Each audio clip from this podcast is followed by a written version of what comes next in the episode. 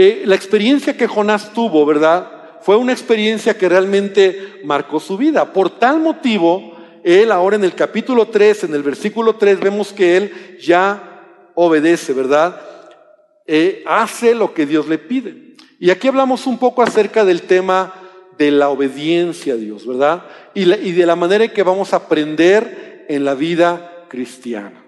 Y yo siempre lo he dicho que hay dos maneras de aprender, ¿verdad? En la vida cristiana y es por la buena o por la mala. Por la buena es cuando tú decides hacer y obedecer lo que Dios te dice. Por la mala cuando tú crees que lo puedes hacer en tu propia sabiduría, que es contrario a lo que la palabra de Dios dice, y en el tiempo te vas a estrellar. En el tiempo vas a darte cuenta que te equivocaste y tienes que regresar al mismo lugar, al mismo punto donde, donde, donde, donde te desviaste, por llamarlo así, ¿verdad? Y tienes que empezar de nuevo. Y es lo que le pasó a Jonás. Ahora, no se nos dice, no nos dice la Biblia, en qué lugar físico, quiero decir, porque leemos en el capítulo 2, versículo 10, dice, y mandó Jehová al pez, y vomitó a Jonás en tierra. No se nos dice en qué lugar físico, ¿verdad? Si fue en Jope o si fue en otro lugar. Él recuerda que él iba hacia Tarsis, ¿verdad? No se nos dice, no se nos dice, ¿verdad? ¿A dónde fue Jonás después de esta experiencia?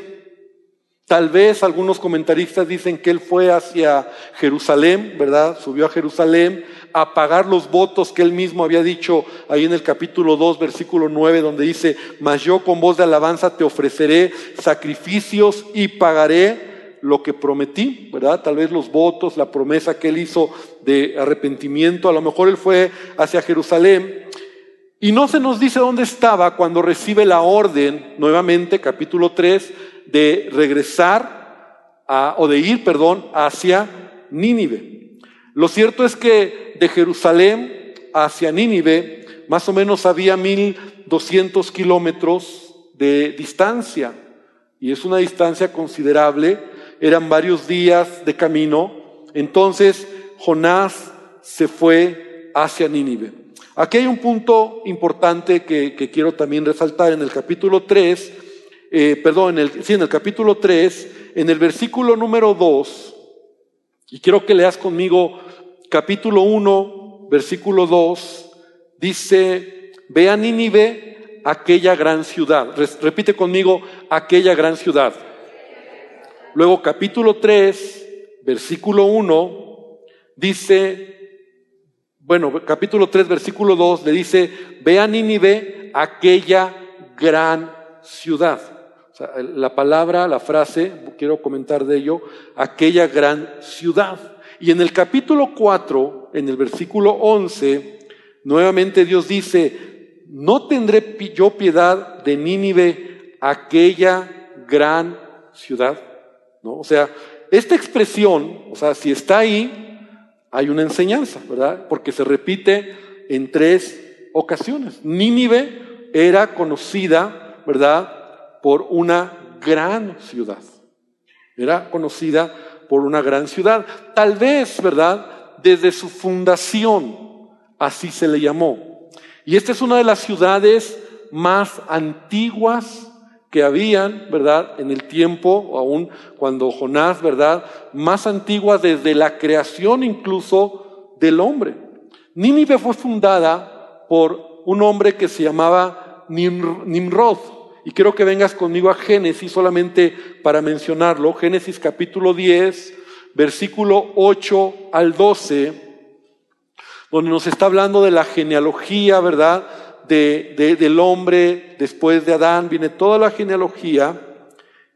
Y dice la palabra, ¿verdad? Aún después de, de, del diluvio, ¿verdad? Dice, y Cus, está ya en Génesis 18, y Cus engendró a Nimrod quien llegó a ser el primer poderoso en la tierra. Nimrod es, un, hombre muy representativo en la Biblia porque él es el fundador de Babel, de, de, lo que fue la torre de Babel y también Nínive.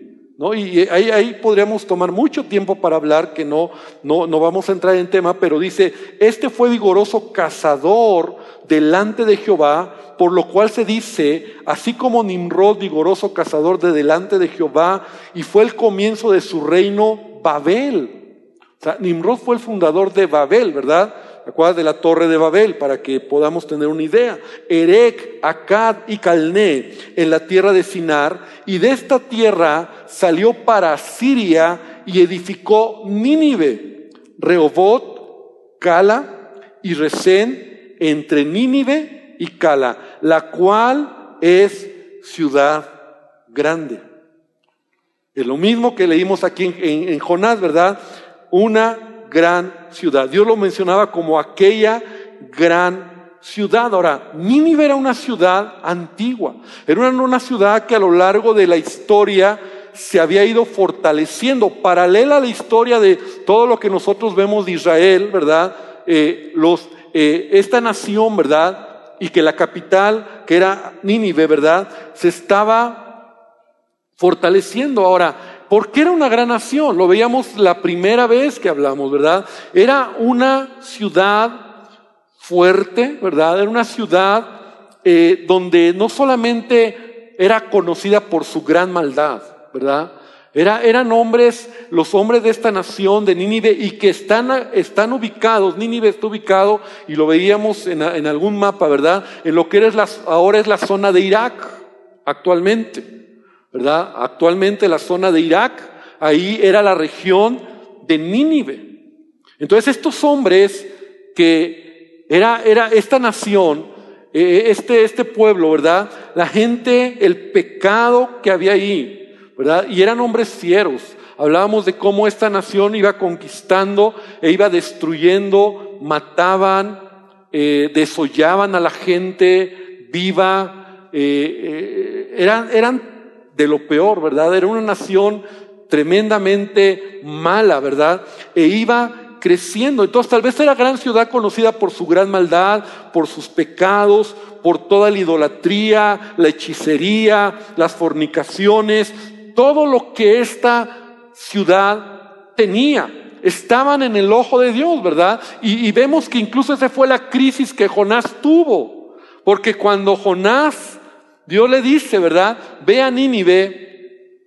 Él odiaba a esta nación, ¿verdad? Por lo malo, porque ya habían conquistado ciertas regiones de Israel. Entonces, eh, eh, Jonás como un profeta de Dios, ¿verdad? Él, él se levantaba para hablar a favor de que Dios bendijera a Israel y que destruyera a sus enemigos, ¿no? Él era muy como judío, como israelita, muy nacionalista. Entonces, eh, Nínive, ¿verdad?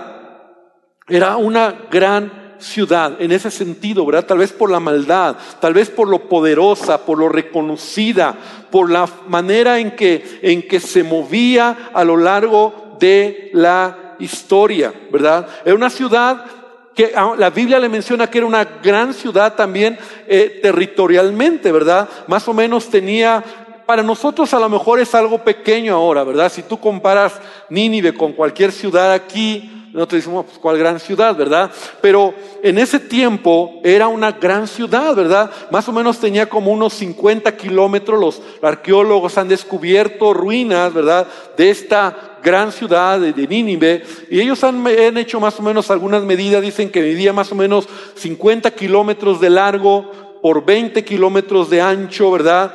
Era una ciudad muy importante ahí en, donde ellos estaban, estaba la mayor ruta comercial, ¿verdad? Que cruzaba el río, el mar Mediterráneo, ¿verdad? Hacia, hacia el otro lado del oriente, del occidente. Había una gran influencia y Nínive, ¿verdad? Dice aún ahí en el capítulo 13, en el último versículo, en el versículo 11 dice, donde Dios dice, y no tendré yo misericordia ni Nínive, aquella gran ciudad donde hay más de 120 mil personas.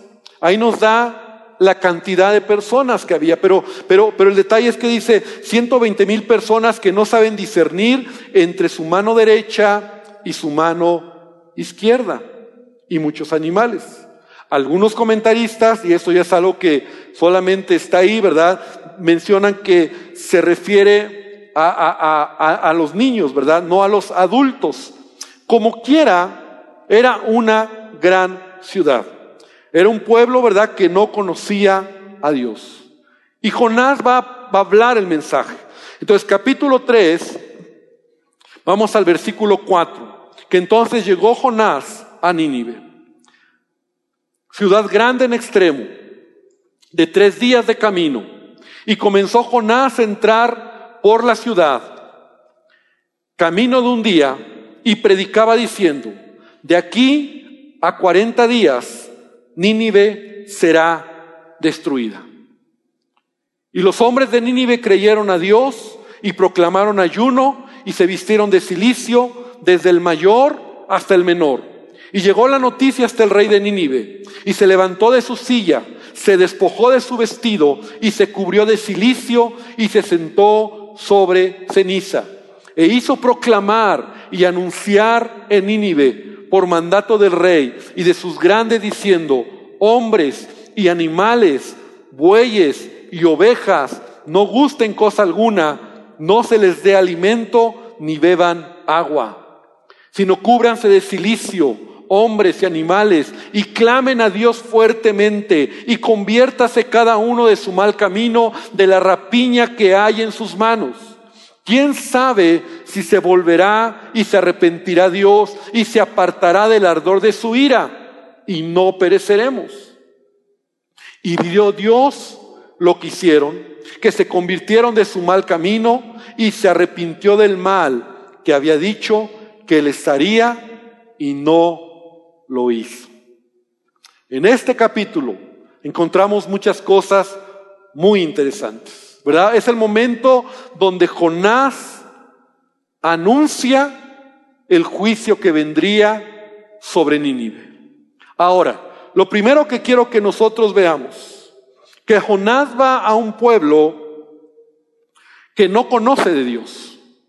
Tal vez, o sea, quiero decir, sí habían oído tal vez del Dios de Israel, pero no le conocían, ¿verdad? De hecho, no tenían esa, esa, eh, ese conocimiento, ese, esa relación para poder conocer personalmente o más de cerca del Dios de Israel. Ellos tal vez tenían el, eh, el saber, porque Israel, como, te, como veíamos ya, había sido conquistados en algunas regiones por los ninivitas y tal vez ellos habían oído.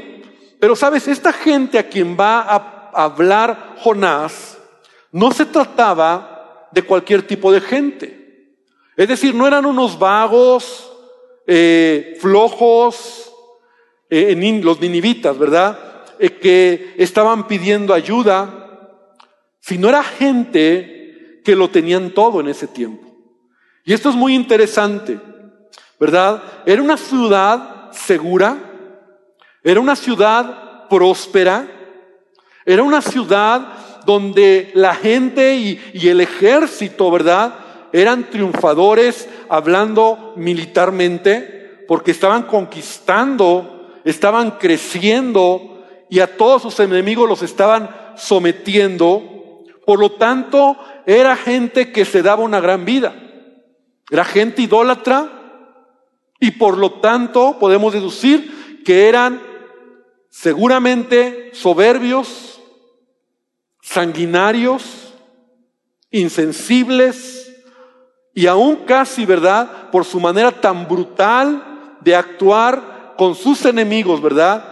gente que casi, casi tú no puedes imaginar lo que tenían en su mente en la manera en que trataban a sus enemigos. La autosuficiencia de esta gente era demasiada. Y tú sabes que hablar un mensaje a este tipo de personas no iba a ser fácil. Porque yo no sé si a ti te ha pasado. Y Jesús mismo lo dijo, ¿verdad? hay de los ricos, hay de aquellos que confían en sus riquezas. Y la gente cuando se siente bien, cuando está en paz, cuando está prosperando, cuando no tienen entre comillas necesidad de nada, acércate y háblales de Dios. Y muchos de ellos te van a decir, yo no necesito de Dios, lo tengo todo. Y muchas veces la necesidad Muchas veces el problema, el quebranto, es lo que Dios usa para que podamos voltear nuestros ojos a Él. Y esta gente, ¿verdad? Tenía todo. Aparte de que Jonás estaba obedeciendo, pero no lo estaba haciendo de la mejor manera, porque vas a ver la manera en que lo hace. Por eso Jesús, en Lucas capítulo 11, versículo 31, por eso Jesús dice, los hombres de Nínive se levantarán en, en el juicio con esta generación y la condenarán, porque, a la predicación de Jonás se arrepintieron y he aquí más que Jonás en este lugar. Esto es tremendo. Porque con todo este contexto que te acabo de decir de estas personas tan orgullosas, tan suficientes, tan soberbias, fueron tocadas para arrepentirse. Y Jesús mismo, ¿verdad? Dios mismo encarnado, estando en esta tierra, mucha gente no le hizo caso. Y muchos dirían, mucha gente dice, bueno, si yo hubiera estado en los tiempos de Jesús, si yo hubiera estado en los tiempos del apóstol Pablo, si mi maestro fuera tal persona, a lo mejor las cosas serían diferentes, pero sabes, tiene que ver con el corazón, tiene que ver con, lo que Dios trata en cada uno de nosotros. Entonces, ¿cómo es el mensaje de Jonás? Fue un mensaje objetivo, sin mucho énfasis, porque aunque está obedeciendo Jonás, no está tan conforme con lo que está haciendo. Ahora vamos a ver un poco a Jonás. Jonás, dice la Biblia, vamos aquí al versículo 4, y comenzó Jonás a entrar por la ciudad, camino de un día, y predicaba diciendo, de aquí a cuarenta días, Nínive será destruida. Ese fue el mensaje de Jonás.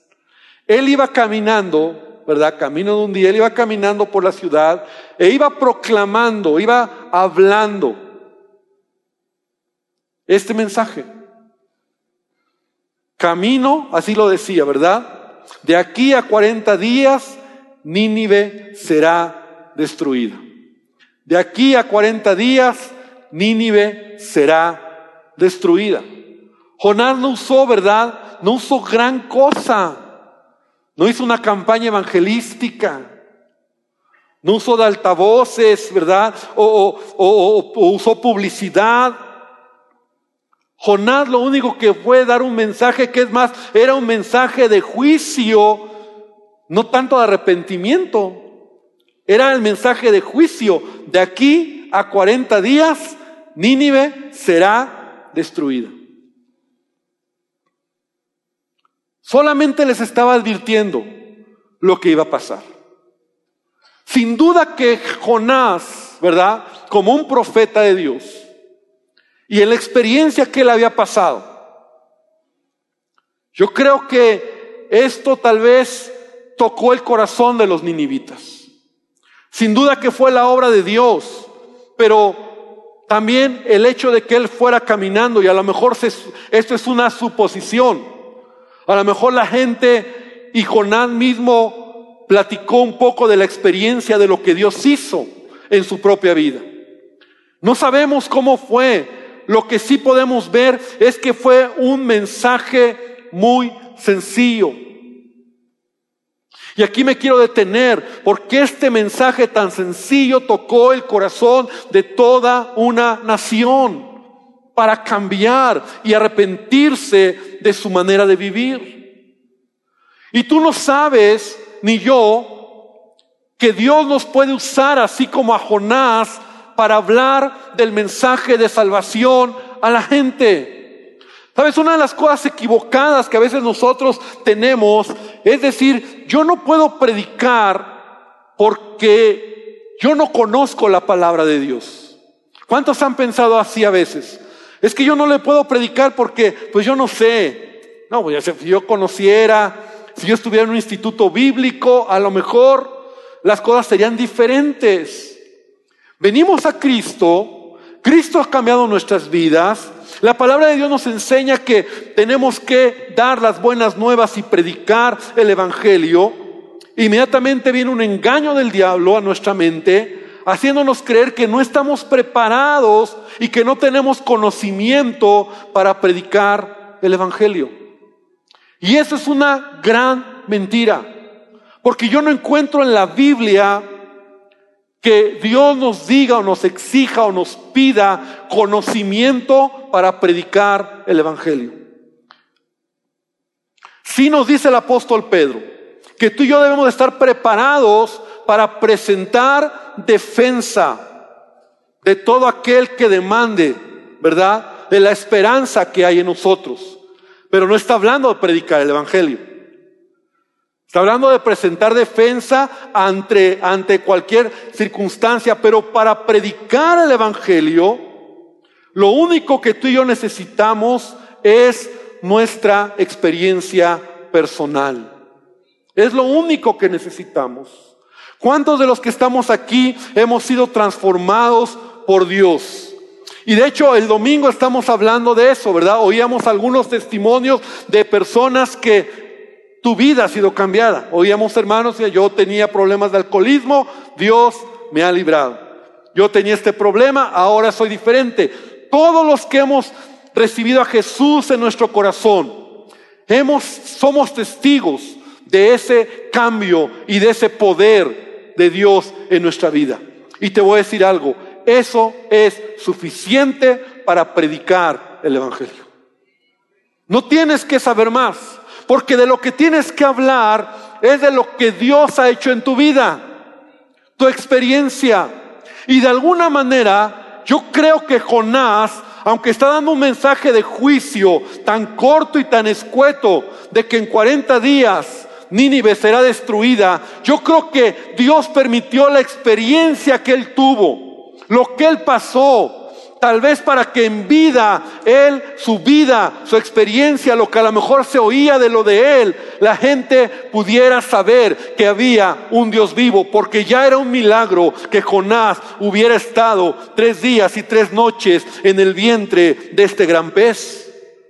Era un milagro, era algo sobrenatural, era algo que Dios había hecho de manera sobrenatural y tal vez la gente al ver no el mensaje, sino el poder de Dios en el mensajero, fue lo que hizo que ellos se consternaran en su corazón. En una ocasión Jesús, ¿verdad? Cuando, cuando va a una región y libera a un hombre que era un endemoniado. Se menciona en la Biblia como este endemoniado gadareno, que le saca, ¿verdad? Todos los demonios habidos y por haber. En Mateo, en, Marcos 5, 19. Este hombre quería seguir a Jesús y Jesús le dice, vete a tu casa, a los tuyos y cuéntales cuán cuán grandes cosas el Señor ha hecho contigo y cómo ha tenido misericordia de ti. Y ese es el mensaje que tú y yo tenemos que proclamar. Lo que Dios ha hecho contigo. Hablar del Evangelio en realidad no es tan difícil cuando tú hablas de lo que Dios ha hecho en tu vida. Cuando tú le expresas a la gente el gran milagro que Dios ha hecho en tu casa, en tu familia, en tu vida personal y como el apóstol Pablo decía, ¿verdad? Por la gracia de Dios ahora soy lo que soy. Solamente por la gracia de Dios. En una ocasión Jesús sana a un hombre ciego de nacimiento. Y ahí está el rollo de que quién lo sanó y cómo lo sanó y si estaba ciego y no estaba ciego y los fariseos tratándole de, de preguntar a este hombre. Y en Juan 9:25, este hombre, ¿verdad? Que ahora ve dice, yo no sé quién es Jesús, yo no sé si es pecador, no lo es, lo único que sé es esto, que habiendo yo sido ciego, ahora veo. Ese es mi testimonio, esa es la verdad. Yo no sé si, si, si es el Mesías, el Hijo de Dios, lo que ustedes dicen, pero lo único que sé es que ahora veo. ahora Dios ha hecho un milagro en mi vida. Y así tú y yo debemos de predicar. Y sabes, Jonás llevó un mensaje, un mensaje en donde simplemente decía, en 40 días Nínive será destruida. En 40 días Nínive será destruida. Pero yo creo que más que el mensaje hablado, era el mensajero, el poder de Dios, lo que él había hecho en la vida de este profeta. Y yo te quiero animar para que cuando hablemos del Evangelio, si vamos a hablar del Evangelio, vamos a hablar de lo que Dios ha hecho en nuestra vida. Porque cuántos de nosotros sabemos que Dios ha hecho grandes cosas en nuestra vida. Amén. Entonces, ¿cuál fue la respuesta de los ninivitas? Versículo 5 dice que entonces ellos proclamaron ayuno. Lo primero que dice que ellos creyeron a Dios. Esto es muy interesante. Y los hombres de Nínive creyeron a Dios y proclamaron ayuno. Y yo me quiero detener otra vez ahí un poco. Creyeron a Dios. Creyeron a un mensaje que Jonás estaba diciendo y le creyeron a Dios. ¿Y qué le creyeron? Que iban a ser destruidos. Que si en 40 días, ¿verdad? Ellos no hacían algo, entonces ellos iban a ser destruidos. Y le creyeron a Dios. Hemos hablado de lo que es creer a Dios. Porque creer no es llorar. Creer no es orar. ¿Sabes que puedes orar y no creer? Puedes leer tu Biblia y no creer. Puedes llorar y no creer. Porque creer es algo más que acciones que hacemos. Creer es que tú tomas lo que la palabra de Dios o lo que la palabra de Dios dice y lo aplicas y lo miras con fe porque la Biblia dice, al que cree, todo le es posible. Al que cree. No al que llora, no al que, ni siquiera al que ora o al que lee la Biblia. Al que cree. Creer es obedecer. Creer es hacer la voluntad de Dios. Creer es que yo me muevo en la dirección de lo que Dios me está pidiendo. Eso es creer. Dice la Biblia que Abraham le creyó a Dios y le fue contado por justicia. Gálatas 3:6. Él es el padre de la fe, porque él le creyó a Dios. Y cuando él le creyó, él caminó en la dirección de lo que Dios le pidió en diferentes momentos. Él le creyó a Dios de que tendría el poder de devolverle a su hijo. Él le creyó a Dios de salir de la tierra de Ur. Él le creyó a Dios para hacer lo que él le pedía. Entonces, iglesia, creer, creer en el Señor, creer en Dios, ¿verdad? Es realmente confiar en la palabra. Caminar en la línea de, si la palabra de Dios lo dice, yo lo creo y yo lo vivo. Eso es creer. Entonces esta gente, los ninivitas, viene el primer mover de fe en ellos. Ellos le creyeron a Dios. ¿Qué creían? que iba a venir una destrucción sobre ellos. Y entonces, segundo paso, ¿verdad? Dice que entonces proclamaron ayuno. Proclamaron ayuno. Se arrepintieron, proclamaron ayuno y empezaron a buscar al Señor. Y tan fuerte fue este mover que aún dice en el versículo número 6 que llegó la noticia hasta el rey de Nínive. Y de la misma manera se levantó, se despojó de su vestido, se cubrió de silicio, se sentó sobre ceniza, ceniza e hizo proclamar y anunciar a Nínive, ahora por mandato del rey. ¿Te imaginas el, momento?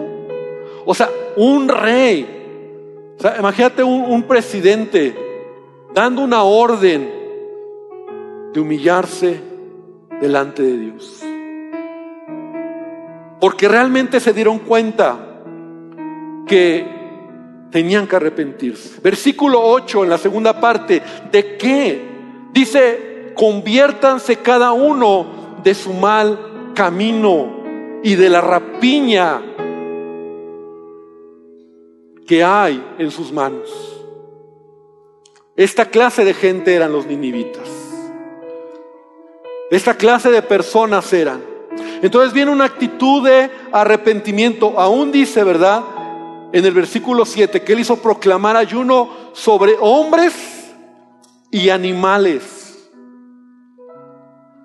Y esto es interesante porque aún es la única vez donde tú ves que a los animales se les pone en ayuno. Fíjate a tu, anima, a tu perrito lo pones en ayuno, ¿verdad? Animales. Ahora, esto nos habla del corazón, de, de humillación, de la premura. ¿Qué es el ayuno? Y es otro tema, ¿verdad? No es solo dejar de comer. No es solo cumplir un programa para 21 días de ayuno como lo hacemos aquí en la iglesia. Pero muchas veces no hemos entendido el sentido de lo que es el ayuno. Esto es el ayuno. Buscar la presencia de Dios, humillarse, humillarse, arrepentirse una, verdad, una persona verdadera, verdaderamente arrepentida, como es el caso de los ninivitas, no justifica su pecado. El verdadero arrepentimiento no justifica tu pecado. Eso es arrepentimiento. Tampoco echa la culpa a otros por haber pecado, sino que mira a Dios y pide perdón y espera en Dios misericordia. Esa es la actitud de ellos. Ese es el verdadero arrepentimiento. El arrepentimiento no justifica, no echa la culpa, no busca a otros. Solamente dice, Señor, ten misericordia de mí. Señor, ayúdame. Verdadero arrepentimiento es la conversión del mal camino, como leíamos aquí en el versículo 8. Conviértanse de su mal camino. Una persona que tiene un verdadero arrepentimiento no demanda absolutamente nada a Dios, simplemente espera en humillación que Dios en su misericordia no sea drástico en el castigo. Y esta es la actitud de esta nación, de los ninivitas. Se arrepienten. No, no creas que nada más fue cumplir un, un, requisito. No nos dice la Biblia cuánto tiempo ayunaron. No nos dice cuánto fue, si un día, una semana, los 40 días o 39 días. No nos dice la Biblia. No nos dice en qué momento Dios, en el versículo Dios, Dios dice, y vio Dios lo que hicieron. Y se arrepintió, ¿verdad? perdón, que se convirtieron de su mal camino y se arrepintió del mal que había dicho que haría y no lo hizo. Arrepentimiento no es remordimiento. Y ayuno no es solo dejar de comer. Es en verdad buscar el rostro de Dios. ¿Y no será que a veces nosotros no profundizamos en nuestra relación con Dios para pedir a Él que se glorifique en nuestras vidas. Porque sabes que esto, esto me da una gran lección. Dios sí puede cambiar su opinión, su decisión en algo en nuestras vidas. Dios lo puede hacer. Dios lo hizo con los ninivitas. ¿Y no será que a veces nosotros pedimos a Él, Señor, ayúdame, pero no es tan profundo que Dios espera más?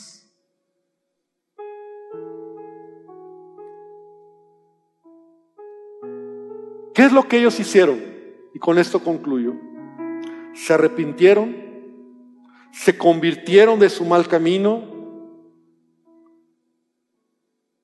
y Dios los perdonó.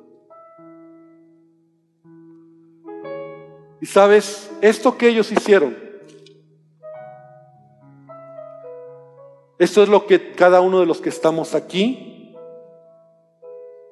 hemos experimentado en algún momento de nuestra vida si verdaderamente hemos recibido a Jesús como Señor y Salvador. Es lo que cada uno de nosotros hemos vivido. Nos arrepentimos, nos convertimos y Dios nos ha perdonado de nuestra maldad. Es lo que Él ha hecho. Un genuino arrepentimiento. Y todos yo creo que en algún momento tuvimos ese encuentro con Jesús, donde en verdad te diste y te viste que necesitabas cambiar.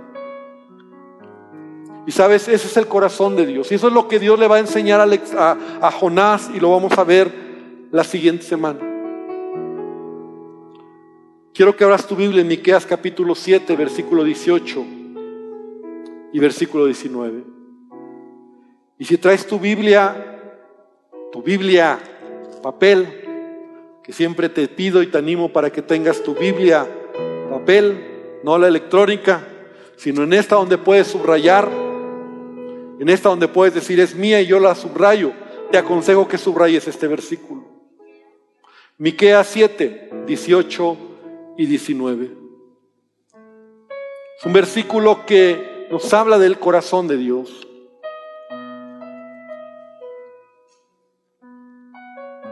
Dice, ¿qué Dios como tú, que perdona la maldad y olvida el pecado del remanente de su heredad?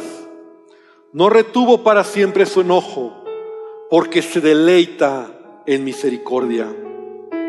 Él volverá a tener misericordia de nosotros, sepultará nuestras iniquidades y echará en lo profundo del mar todos nuestros pecados. Amén. Ese es el corazón de Dios. ¿Y qué Dios como el nuestro? Que Él perdona nuestra maldad. Que Él perdona nuestros pecados. Y que Él tiene misericordia cuando venimos a Él y le decimos, Señor, perdóname. Ahora, también me deja ver este versículo. Dice que todas nuestras iniquidades las echa a lo profundo del mar todos nuestros pecados y nunca más, ¿verdad? Se acuerda de ellos. Y esa es una manera simbólica de decir o de mostrar lo que es el perdón. Él nos perdona. Él nos limpia. Y Él lo hizo con los de Nínive. Dios tuvo misericordia. Fueron librados por un tiempo al menos. Porque vamos a ver la semana que entra que años después sí vino juicio sobre esta ciudad, Nínive. Pero al menos en esta generación, en estas personas, ellos alcanzaron misericordia. Yo quiero invitarte esta noche para que podamos nosotros aprender de, este, de esta historia, de este hombre y de lo que es el amor y la misericordia de nuestro Dios. Y quiero invitarte a que cierres tus ojos. Vamos a orar. Y vamos a pedir al Señor hoy que Él nos permita entender más de lo que es su amor y su misericordia. Porque así como Dios perdonó esta gran ciudad, así Dios te ha perdonado a ti, me ha perdonado a mí. Así Dios ha cambiado su parecer porque tú y yo estábamos condenados. Nuestro destino era la muerte. Y éramos, dice el apóstol Pablo, hijos de ira. Estábamos lejos de Él, sin esperanza. Pero Dios se acercó a nosotros. Y tal vez un Jonás, un hombre, una mujer como Jonás, te habló del amor. Te habló de la misericordia. Y Dios sigue levantando hombres y mujeres como Jonás que proclamen el amor y la misericordia. Y tú y yo debimos haber tenido un día ese encuentro donde nos vimos a nosotros mismos, donde reconocimos nuestra maldad, nuestro pecado, nuestra soberbia, nuestro orgullo, nuestra altivez, nuestra suficiencia.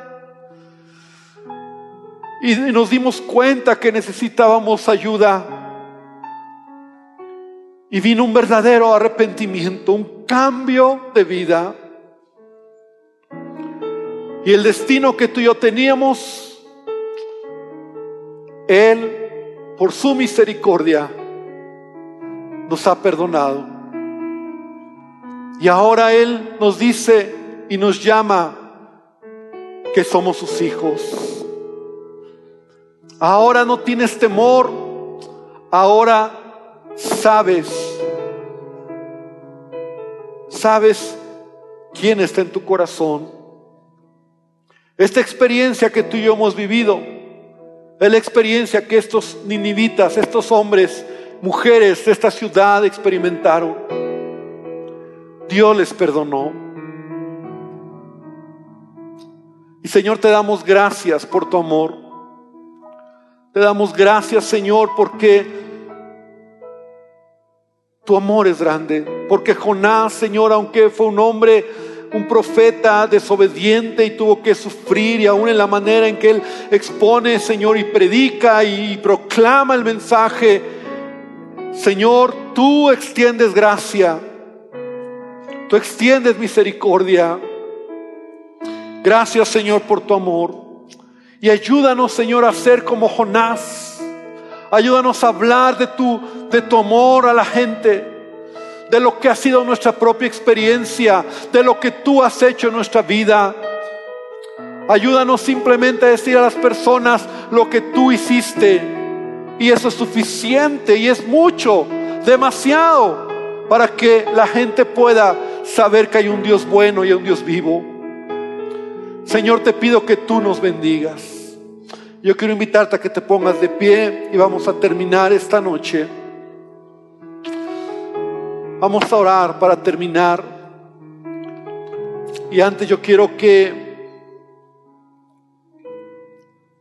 puedas levantar tu oración y quiero hacer una invitación a las personas y amigos que hoy nos visitan por primera vez. Que hoy tú puedas reconocer que Jesús te ama. Y sabes, Él, Él, Él te ama y Él desea bendecir tu vida. Si tú nunca has reconocido a Jesucristo en tu corazón, hoy es una buena oportunidad, un buen momento, donde tú hoy le puedes decir a Él que Él tome el control de tu vida. yo quiero invitarte que ahí donde estás con tus ojos cerrados, hoy le digas a Jesús, Señor Jesús, necesito de ti. Señor Jesús, entra a mi vida. Si tú nunca lo has reconocido, hoy es el momento. Pídele perdón por todo pecado, por toda ofensa. Y esta noche dile a Él, que transforme tu vida. Dile, Señor Jesucristo, necesito de ti. Te pido que me perdones por todo pecado, por toda ofensa. Y esta noche entra a mi vida. Y Padre, te pido que tú nos bendigas. Te pido que tú nos guardes y que tú nos regreses con bien a nuestros hogares. Que tu paz y tu gracia sea sobre cada uno de nosotros. En el nombre de Jesucristo. Amén y amén, Señor. Amén. Gloria al Señor.